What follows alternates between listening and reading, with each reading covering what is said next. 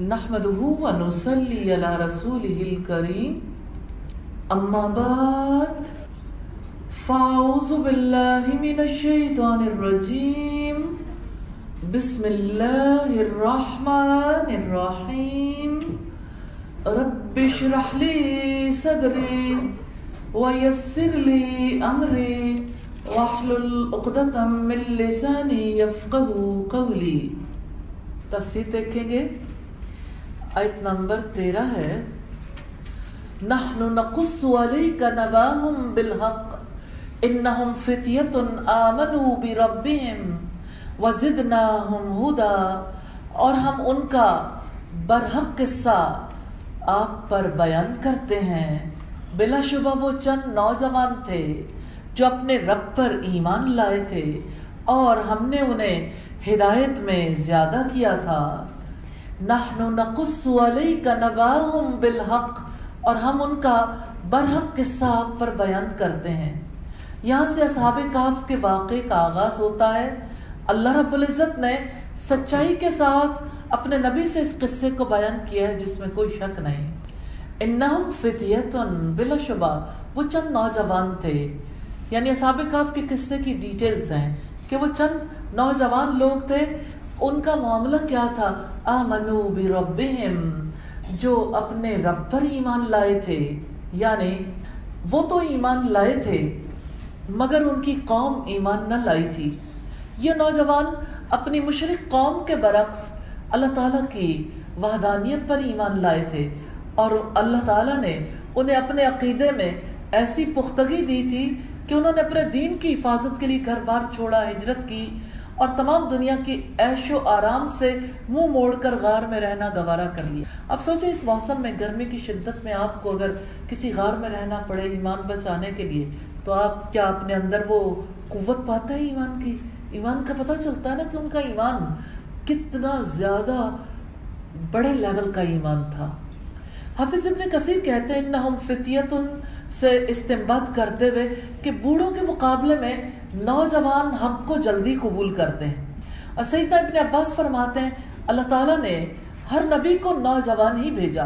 اور یہ آیت تلاوت کی قالو سمعنا فتائیں یسکرہم یقال لہو ابراہیم۔ کہ لوگوں نے کہا، ہم نے ایک نوجوان کو ان کا ذکر کرتے سنا ہے، جسے ابراہیم کہا جاتا ہے۔ یعنی یہ سورہ الانبیاء میں ہے کہ حضرت ابراہیم علیہ السلام بھی جب نوجوان تھے تو انہوں نے بھی بت توڑے تھے، الحمدللہ۔ تو وہ سرکش بوڑھوں سے اچھے تھے، جو باطل پر ڈٹے ہوئے تھے۔ اسی وجہ سے اللہ تعالیٰ اور اس کے رسول کی باتیں قبول کرنے والے تھے۔ قریش کے عام بزرگ لوگ جو تھے، وہ شرک پر قائم تھے۔ اور چند لوگوں کے سوا کسی نے ایمان قبول نہیں کیا تھا۔ اسی طرح سے پروردگار عالم نے اصحاب کاف کے بارے میں بتایا کہ وہ چند نوجوان ہی تھے۔ وزد نہ اور ہم نے انہیں ہدایت میں زیادہ کیا تھا؟ یعنی ان کو جو ہدایت ملی تھی، کیا آپ جانتے ہیں ہدایت کسے کہتے ہیں؟ ہمارے یہاں ہدایت کے مفہوم کو سمجھا نہیں جاتا۔ ہدایت میں دو چیزیں شامل ہیں۔ نمبر ایک نفع مند علم یعنی اللہ کی کتاب اور نبی صلی اللہ علیہ وسلم کی سنت کا علم۔ اور ہر دور میں جو بھی کسی نبی کے بارے میں جانتا ہے، جو نبی کی تعلیمات ہیں، وہ بھی نفع مند علم میں شامل ہے دوسری چیز جو ہے وہ اللہ تعالیٰ کی توفیق ہے۔ یعنی نیک عمل کرنے کی توفیق اللہ تعالیٰ دیتا۔ تو جو نفع مند علم حاصل نہیں کرتا، اسے عمل کی توفیق بھی نہیں ملتی۔ اسی وجہ سے ہمیشہ انبیاء کے فالوورز نے انبیاء سے علم حاصل کیا۔ جیسے سیدنا عمر اور ان کے ساتھی نے آپس میں طے کر رکھا تھا کہ بزنس بھی کرنا ہے، کاروبار بھی کریں گے اور اس کے ساتھ ساتھ نصر اللہ صلی اللہ علیہ وسلم کی مجلسوں سے بھی فائدہ اٹھانا ہے۔ تو یہ بھی نہیں ہو سکتا کہ رسول اللہ صلی اللہ علیہ وسلم کی مجلس کو چھوڑ دیں اور یہ بھی نہیں ہو سکتا کہ بھوکے مر جائیں۔ تو ایک دن میں کاروبار کے لیے جاؤں گا، تم رسول اللہ کی مجلس میں جانا۔ دوسرے دن میں رسول اللہ کی مجلس میں جاؤں گا، تم کاروبار کے لیے جانا۔ اس طرح ہمارا بزنس بھی چلے گا اور ہم رسول اللہ نے جو علم دینا ہے، اس کو بھی سیکھیں گے۔ اور شام کو اس وقت تک گھر کو نہیں لوٹیں گے، گھروں کو جب تک کہ وہ ساری چیزیں نہ دہرا لیں، جو نبی صلی اللہ علیہ وسلم نے سکھائیں۔ الحمد للہ جس حقیقت کو سیدنا عمر اور ان کے ساتھی نے پا لیا تھا اور ہر دور کے لوگوں نے پایا، جنہوں نے انبیاء کا ساتھ دیا۔ کیا آپ نے بھی اس حقیقت کو پا لیا کہ وہ نفع مند علم حاصل کریں اور اس کے مطابق اللہ سے دعائیں کریں اور اس کی توفیق بھی مل جائے؟ وزدناہم ہدا اور انہیں ہدایت میں زیادہ کیا تھا۔ تو اللہ تعالیٰ نے ان کے ایمان کی قدر کی، ان کی ہدایت میں اضافہ فرمایا۔ یعنی انہیں زیادہ توفیق دی ثابت قدمی کی اور ان کی دینی بصیرت کو بڑھا دیا انہوں نے اپنے گھر والوں سے جدائی قبول کر لی۔ ربی بن انس نے کہا، اللہ تعالیٰ نے انہیں اخلاص میں بڑھا دیا۔ امام بخاری اپنی صحیح میں باپ باندھتے ہیں ایمان و یزید و ینقص۔ ایمان گھٹتا بھی ہے اور بڑھتا بھی ہے۔ اللہ تعالیٰ نے ان کے لیے نیک عمل کرنے کو آسان کر دیا تھا۔ حقیقت یہ ہے کہ نیک اعمال بھی انسان صرف اپنے ارادے سے نہیں کر سکتا۔ جب تک کہ اللہ تعالیٰ توفیق نہ دے۔ اور آپ دیکھیے کہ کتنا بڑا عمل ہے اپنوں سے کٹ کر رہنا۔ اور دنیاوی بے رغبتی، یہ ایمان میں اضافے والے کام ہے نا۔ تو رب العزت نے انہیں ایمان میں اور حکمت میں بڑھا دیا تھا۔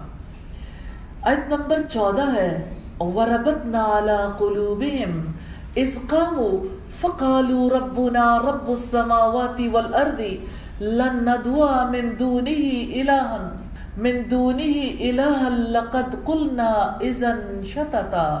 اور ہم نے ان کے دلوں پر بند باندھ دیا.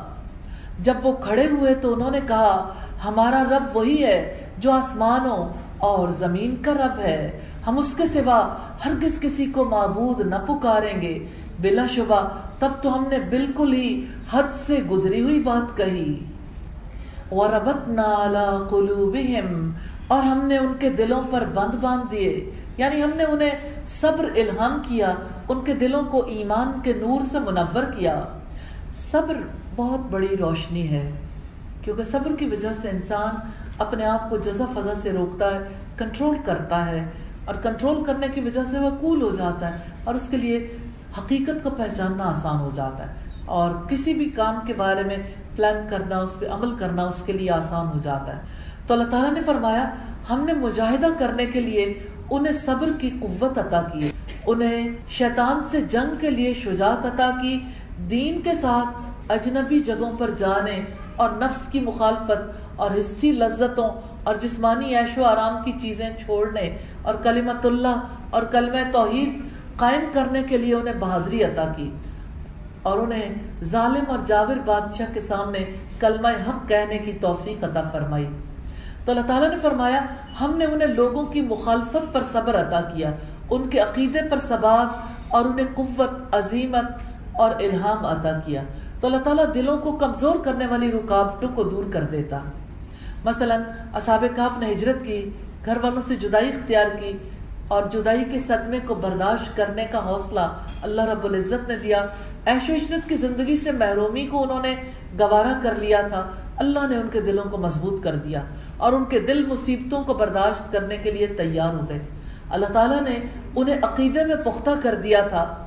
جس سچائی کو انہوں نے جانا تھا، اس کو انہوں نے اپنا لیا۔ اس پر انہوں نے استقامت اختیار کر لی۔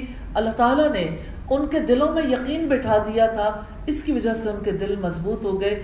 الہی، ہم سب کے دلوں کو بھی ہدایت کے لیے مضبوط کر دینا۔ اس قامو جب وہ کھڑے ہوئے یعنی یہ اٹھنا اپنی ضروریات کے لیے نہیں تھا۔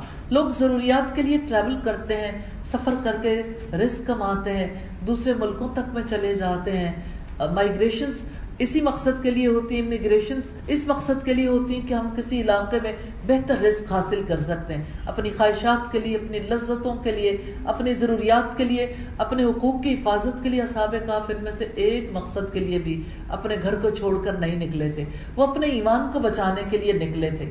تو اصحاب کاف کے اٹھنے سے مراد اللہ کے دین کو پہنچانے کے لیے، اللہ کے دین کی دعوت دینے کے لیے اٹھنا ہے۔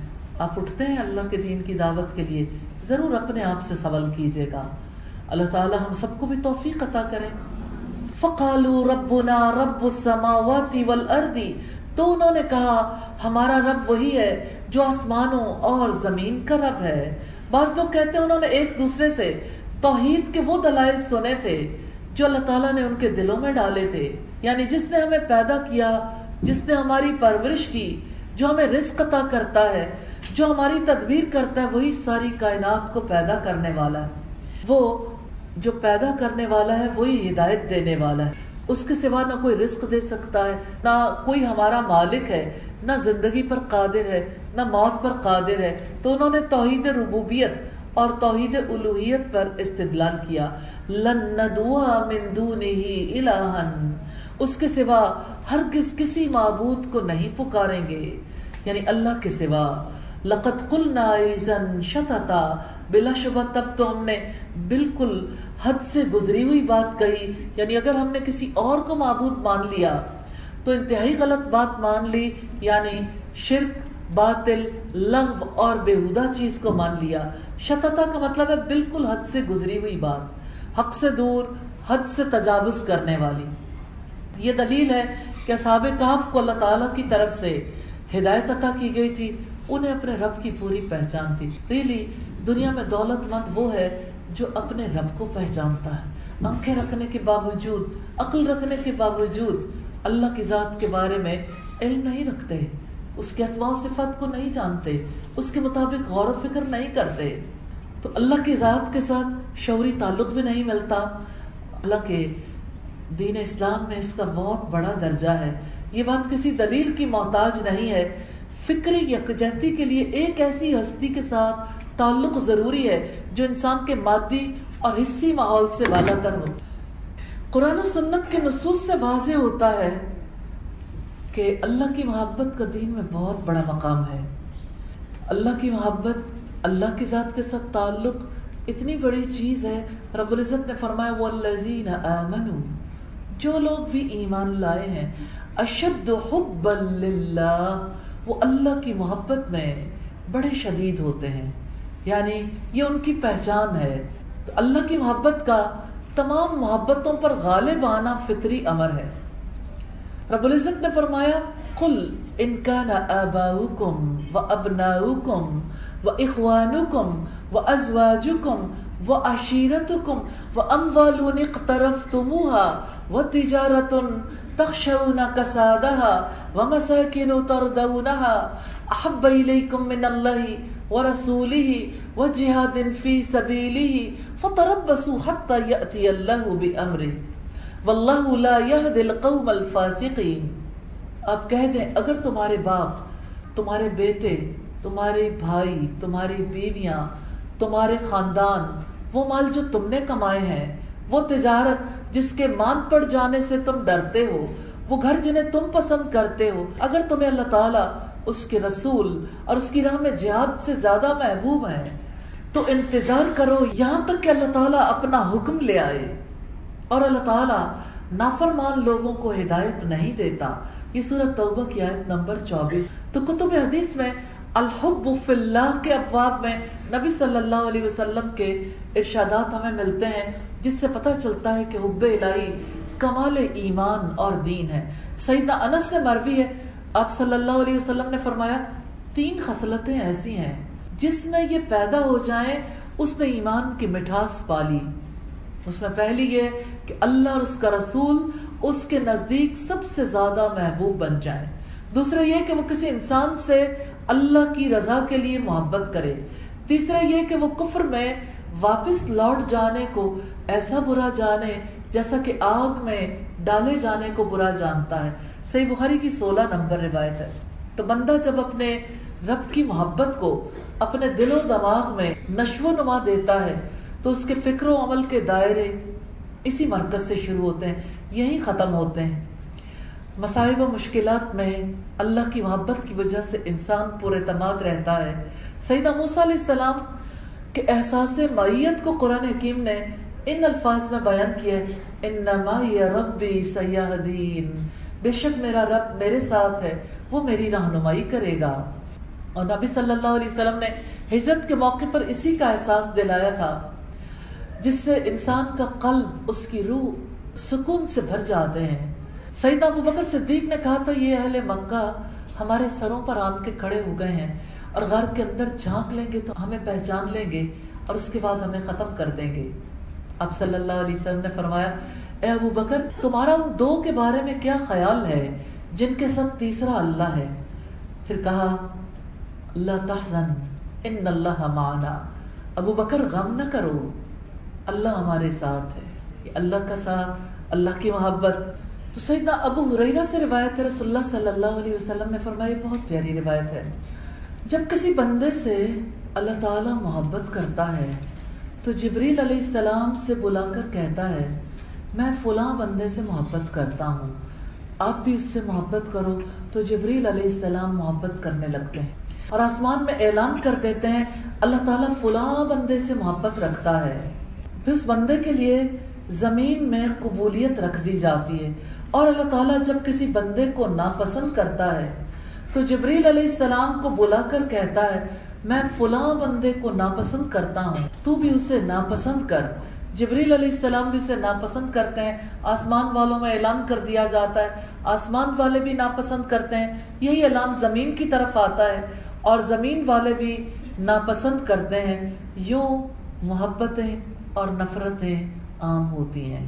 تو اللہ تعالیٰ کی محبت سب سے بڑا سرمایہ ہے۔ نبی صلی اللہ علیہ وسلم کے بارے میں رب العزت نے فرمایا، قل ان کنتم تحبون اللہ فتبعونی یحببکم اللہ آپ کہہ دیں، اگر تم اللہ تعالیٰ سے محبت کرتے ہو، تو میری پیروی کرو، اللہ تعالیٰ تم سے محبت کرے گا۔ نبی صلی اللہ علیہ وسلم کی پیروی کرنا اللہ تعالیٰ کی محبت کے حصول کا ذریعہ ہے۔ تو اصحاب کہف نے اپنے رب سے محبت کی تھی اور اس محبت کی وجہ سے کس طرح سے اللہ کی رحمت ہوئی؟ آیت نمبر پندرہ میں فرمایا هؤلاء قوم اتخذوا من دونه آلهة لولا يأتون عليهم بسلطان بين فمن أظلم ممن افترى على الله كذبا ہماری اس قوم نے اللہ تعالیٰ کے سوا دوسرے معبود بنا رکھے ہیں۔ وہ ان کے حق میں کوئی واضح دلیل کیوں نہیں لاتے؟ چنانچہ اس شخص سے بڑا ظالم اور کون ہوگا جو اللہ تعالیٰ پر جھوٹ باندھے؟ رب العزت نے اصحاب کاف کے حوالے سے بتایا کہ انہوں نے اپنی مشرق قوم سے کہا کہ اللہ کے سوا تم نے دوسری ہستیوں کو معبود بنا رکھا ہے۔ اس کے لیے کوئی شرک پر کھلی دلیل کیوں نہیں لاتے؟ انہوں نے واضح کیا کہ شرک یقین پر نہیں، جہالت اور گمراہی پر مبنی ہے۔ تو یہ بات اسلامی عقیدے کا حصہ ہے کہ انسان جو طریقہ زندگی اختیار کرے، دلیل اور عقل کے مطابق اختیار کرے۔ تو وہ ان کے حق میں واضح دلیل کیوں نہیں لاتے؟ یعنی جب وہ اللہ کے ماں سوا بتوں کو یہ سمجھتے ہیں کہ ان کے پاس قوتیں ہیں اور وہ بگڑی بنا سکتے ہیں، نفع پہنچا سکتے ہیں، نقصان دے سکتے ہیں، نقصان سے بچا سکتے ہیں، رزق دے سکتے ہیں۔ تو دلیل سے ثابت کریں۔ فمن ازلم ممن افترا اللہ کذبا چنانچہ اس شخص سے بڑا ظالم۔ اور کون ہوگا جو اللہ تعالیٰ پر جھوٹ باندھے؟ یعنی مشرق غیر منصف انصاف نہیں کرتے۔ جھوٹے ہیں، توحید چھوڑ کر شرک پر اڑے ہوئے ہیں۔ تو صحاب کاف نے کہا کہ بے دلیل ہی وہ شرک پر قائم ہے۔ تو جو اللہ پر جھوٹ باندھتا ہے، اس سے بڑا ظالم کون ہوگا؟ اصحاب کاف نے اگرچہ اپنے بڑوں کی مخالفت کا سامنا کیا، لیکن انہوں نے بڑوں کی بڑائی کو اہمیت نہیں دی۔ انہوں نے سچائی کی دلیل کو اہمیت دی، جس کی وجہ سے انہیں وقت کے بڑے ظاہری طور پر بڑے بڑے اسباب انہیں نظر آتے تھے، لیکن انہیں سب اسباب چھوٹے نظر آئے۔ ان کا ظلم نظر آتا تھا۔ لیکن بہت بڑا نہیں لگا۔ کیونکہ وہ جھوٹ کی زمین پر کھڑے، انہیں چیلنج کر رہے تھے اور یہ سچ کی زمین پر تھے۔ ایک اللہ جو رب کائنات ہے، اس کی دعوت دینا ان کے لیے کتنا آسان ہو گیا تھا۔ اصحاب کاف اگر مالداروں کو بڑا سمجھتے، اقتدار والوں کو بڑا سمجھتے، تو وہ بے یقینی اور شک کا شکار ہو جاتے۔ انہیں کوئی شک نہیں تھا۔ الحمدللہ۔ آیت نمبر سولہ ہے، وَإِذِ اِقْتَزَلْتُمُوهُمْ وَمَا يَعْبُدُونَ إِلَّا اللَّهَ فَأْوُوا إِلَى الْكَهْفِ يَنْشُرْ لَكُمْ رَبُّكُمْ مِنْ رَحْمَتِهِ مِنْ رَحْمَتِهِ وَيُهَيِّئْ لَكُمْ مِنْ أَمْرِكُمْ مِرْفَقًا اور جب تم ان سے الگ ہو چکے اور جن کی وہ اللہ تعالیٰ کے ماں سوا عبادت کرتے ہیں، تو کسی غار میں پناہ لے لو، تمہارا رب تم پر اپنی کچھ رحمت پھیلا دے گا۔ اور تمہارے کام میں تمہارے لیے آسانی مہیا کر دے گا۔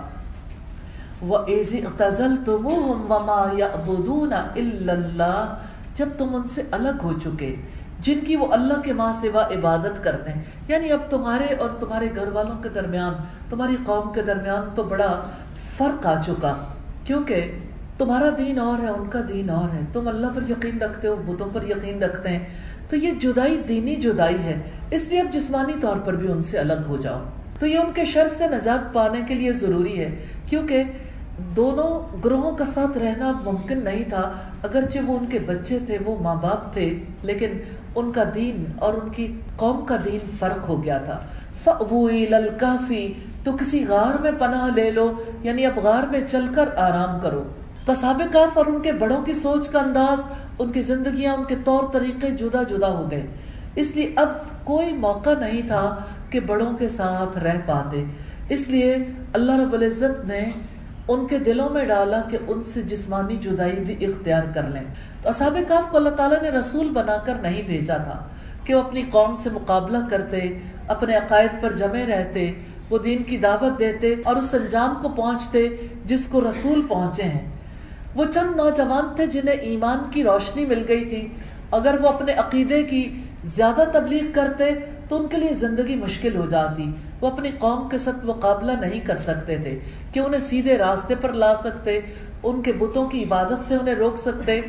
کافر ان حالات کے بارے میں جان چکے تھے، اس لیے اپنے ماحول سے ہجرت کرنے یعنی جسمانی طور پر علیحدگی کے سوا کوئی چارہ کار نہیں تھا۔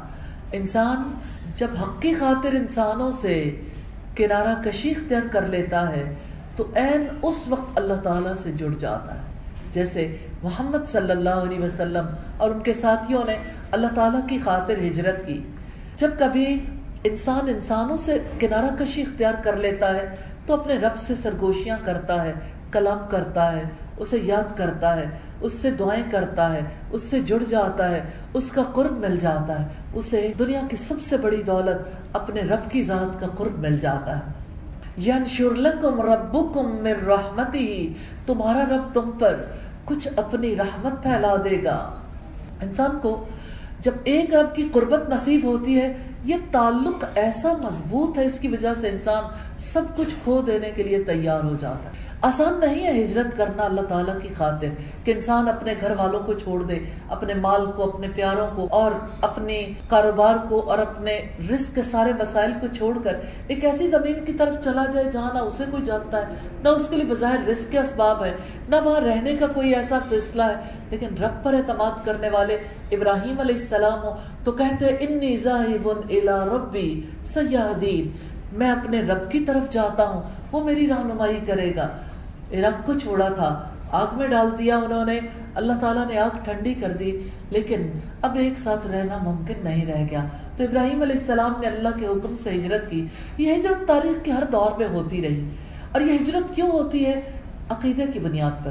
جب عقیدہ ایک نہیں رہتا، جب ایک معبود کی پرستش نہیں ہوتی، جب زندگی میں جو ویلیوز ہیں وہ بدل جاتی ہیں تو اس کی وجہ سے اکٹھے رہنا ممکن نہیں رہ جاتا۔ تو انسان رب کے مقابلے میں جو چیز کھو دیتا ہے، وہ بظاہر بہت بڑی لگتی ہے، لیکن حقیقت وہ بڑی چھوٹی ہوتی ہے۔ ایک رب کی پہچان اور اس کی رضا انسان سے کیا کچھ کروا لیتی ہے۔ انسان ہر محرومی گوارا کر لیتا ہے۔ اصحاب کاف نے انسانوں کے ماحول میں تنگی، گھٹن اور جو تعصب پایا تھا، اس کو چھوڑ کر انہیں کیا ملا؟ اللہ کی رحمت رحمت کی گھنی چھاؤں سکون، اطمینان۔ اور کیا چاہیے انسان کو؟ گھٹن میں جینا کتنا مشکل ہے۔ زندگی میں انسان پر اللہ کی رحمت ہو جائے تو تنگ جگہ بھی کشادہ میدان کی طرح ہو جاتی ہے۔ اللہ کی رحمت کی وجہ سے اصحاب کاف کو دنیا کی نعمتوں میں کوئی حقیقت نظر نہیں آئی اور رب کی رحمت میں بڑی وسط نظر آئی۔ وَيُحَيِّئِ مِّنْ أَمْرِكُمْ مِرْفَقًا۔ اور تمہارے کام میں تمہارے لیے آسانی مہیا کرے گا۔ انہوں نے اپنی قوت اور اختیار سے برات کا اظہار کیا۔ اپنے معاملے میں اصلاح کے لیے اللہ سے دعا کی اور اس کے حضور التجا کی، اسی پر بھروسہ کیا کہ وہ ان کے معاملے کی اصلاح کر دے گا۔ اور ان کے معاملے میں اللہ تعالیٰ نے آسانی پیدا کر دی۔ ان کی زندگی کی ان کے دین کی حفاظت کی اور مخلوقات کے لیے اتنا بڑا معجزہ بنا دیا کہ آج ساری دنیا اصحاب کاف کو یاد کرتی۔ جب بھی اصحاب کاف کا ذکر آتا ہے، دل محبت سے بھر جاتا ہر کسی کا دل چاہتا ہے کہ اصحاب کاف کا واقعہ ایک بار پھر جان لے۔ اور اب دیکھیے کہ سورہ الکاف کو ہر جمعے میں ہر کوئی پڑھتا ہے۔ اللہ پاک نے انہیں کیسا رتبہ دے دیا۔ تو صحابہ کاف کے بارے میں بادشاہ کو خبر ملی تھی سراغ رسانوں سے ڈھونڈوایا۔ کوئی سراغ نہیں ملا، اللہ تعالیٰ نے انہیں لوگوں کی آنکھوں سے اوجھل کر دیا۔ اس واقعے سے یہ حقیقت پتہ چلتی ہے کہ ظاہری دنیا کی کوئی قدر و قیمت نہیں۔ جس کو دنیا کی حقیقت سمجھ آتی ہے، وہ اپنی جان، مال، اپنا وقت، اپنا سب کچھ رب پر نچھاور کرنے کے لیے تیار ہو جاتا ہے۔ الہی، ہمیں بھی اس حقیقت کو سمجھا دیجیے اور انسان پر اس واقعے سے یہ حقیقت بھی منکشف ہوتی ہے کہ ایمان دنیا کے مال و متا کے نسبت بہت بڑی دولت ہے۔ اللہ کے ساتھ انس، اللہ کی خوشی کی خاطر جینا، اللہ کی محبت، اس کی ذات پر اعتماد، اس سے امید باندھنا، یہ ایسی دولت ہے جس کی وجہ سے اللہ تعالیٰ فتنوں سے محفوظ رکھتا ہے۔ پھر فرمایا، وَتَرَ الشَّمْسَ إِذَا طَلَعَتْ تَزَاوَرُ عَنْ كَافِهِمْ ذَاتَ الْيَمِينِ وَإِذَا غَرَبَتْ تَقْرِزُهُمْ ذَاتَ الشِّمَالِ وَهُمْ فِي فَجْوَةٍ مِّنْهِ۔ ذَلِكَ مِنْ آيَاتِ اللَّهِ مَنْ يَهْدِ اللَّهُ فَهُوَ الْمُهْتَدِ وَمَنْ يُزْلِلْ فَلَنْ تَجِدَ لَهُ وَلِيًّا مُرْشِدًا۔ اور آپ سورج کو دیکھیں گے، یہ عجیب منظر ہے کہ جب طلوع ہوتا ہے تو ان کے غار سے دائیں جانب چلا جاتا ہے، اور جب غروب ہوتا ہے تو ان کے بائیں جانب کترا جاتا ہے، اور وہ غار کے اندر ایک وسیع جگہ میں ہے۔ یہ اللہ تعالیٰ کی نشانیوں میں سے ہے جسے اللہ تعالیٰ ہدایت دے، سو وہی ہدایت پانے والا ہے۔ اور جسے وہ گمراہ کر دے، پھر آپ اس کے لیے رہنمائی کرنے والا کوئی دوست ہرگز نہ پائیں گے۔ وہ ترشم سا ایزا تلات تزاور ون کافہم ذات الیمین و ایزا غربت تقرزہم ذات الشمال اور آپ سورج کو دیکھیں گے۔ کہ جب طلوع ہوتا ہے تو ان کے غار سے دائیں جانب چلا جاتا ہے، اور جب غروب ہوتا ہے تو ان کے بائیں جانب کترا جاتا ہے۔ اللہ رب العزت نے سورج کی حدت ہی ختم کر دی ان کے لیے۔ وہ کتنا پیارا انتظام۔ گرمیوں میں ہم جس موسم میں ہوتے ہیں، یہ آرٹیفیشل ہے نا۔ لیکن جب موسم بدلتا ہے اور اچھا موسم پلیزنٹ موسم ہو، تو اس وقت تو دل کی کیفیت بھی اور ہو جاتی ہے۔ الحمد للہ تو اللہ تعالیٰ نے انہیں ایک ایسا غار مہیا کیا جہاں سورج طلوع ہوتا تھا تو ان کے دائیں طرف سے گزر جاتا تھا۔ ڈفرینٹ ٹائم زون میں چلے گئے۔ ایک اور ہی ٹائم زون تھا۔ اور جب غروب ہوتا تھا تو ان کی بائیں طرف سے گزر جاتا تھا۔ اس طرح سورج کی تمازت ان تک نہیں پہنچ سکتی تھی جو ان کے بدنوں کو خراب کرتی۔ وہم فی فجوت من اور وہ غار کے اندر ایک وسیع جگہ میں ہے جہاں سے تازہ ہوا کا گزر ہو اور یوں گھٹن اور گلنے سڑنے سے بچے رہیں۔ یہ اللہ کی قدرت اور رحمت کی نشانی ہے۔ ذالک من آیات اللہ۔ یہ اللہ کی نشانیوں میں سے ہے۔ یعنی غار میں اصحاب کاف کو سورج کی شعاؤں سے محفوظ رکھنا اللہ کی نشانی ہے۔ غار میں سورج کی روشنی فراہم کرنا یعنی روشنی تو آئے، برے اثرات نہ آئے۔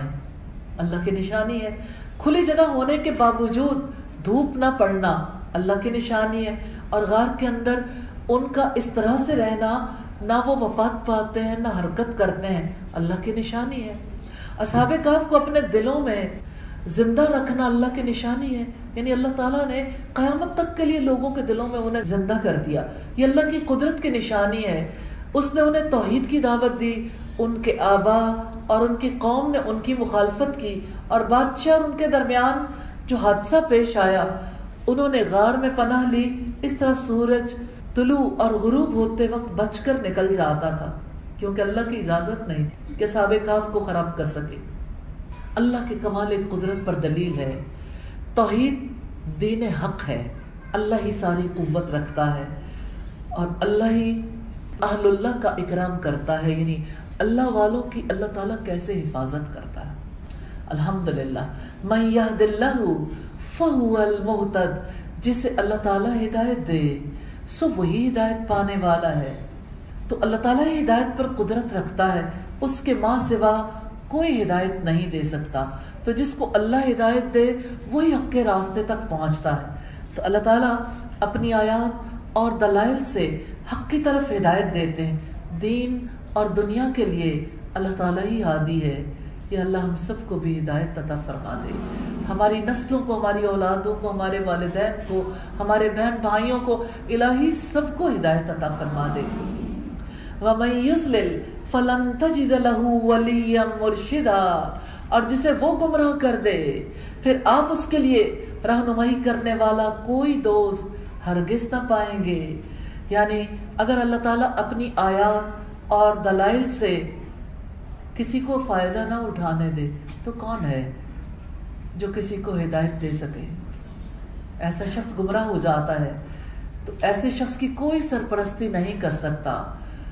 نیکی کی طرف کوئی رہنمائی نہیں کر سکتا اگر اللہ تعالیٰ نہ چاہے۔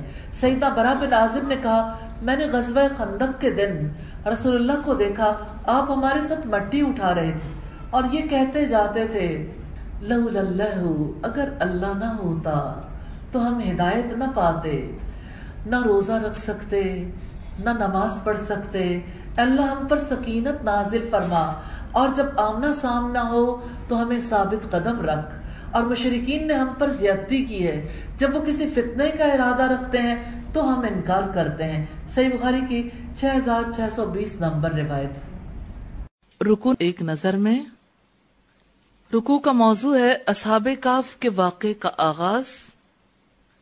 اس رکو کے چھ مین پوائنٹس ہیں۔